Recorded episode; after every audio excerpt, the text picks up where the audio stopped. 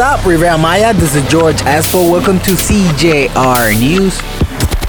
Ladies and gentlemen, we are having great weather all across the Riviera Maya. It's an approx of 80 degrees Fahrenheit. Excellent for fishing. Also, the US dollar is $1.20 pesos. Tourists enjoy a virtual concert in a hotel in Cancun. The artists even begin with a pairing dinner to give away a virtual concert by Ola Onabule at a hotel in Cancun include vacation rentals and rapid COVID 19 test strategy. The authorities take into account the sites where visitors are housed.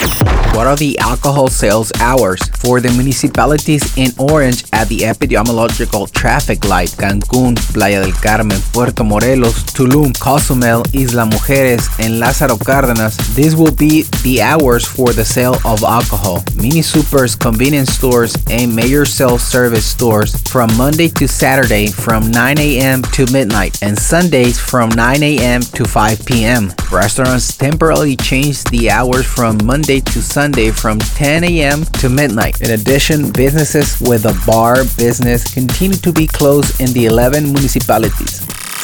Cancun beach is crowded despite an orange traffic light. Despite the fact that the epidemiological orange traffic light came into force on this day, the beaches of Cancun look crowded.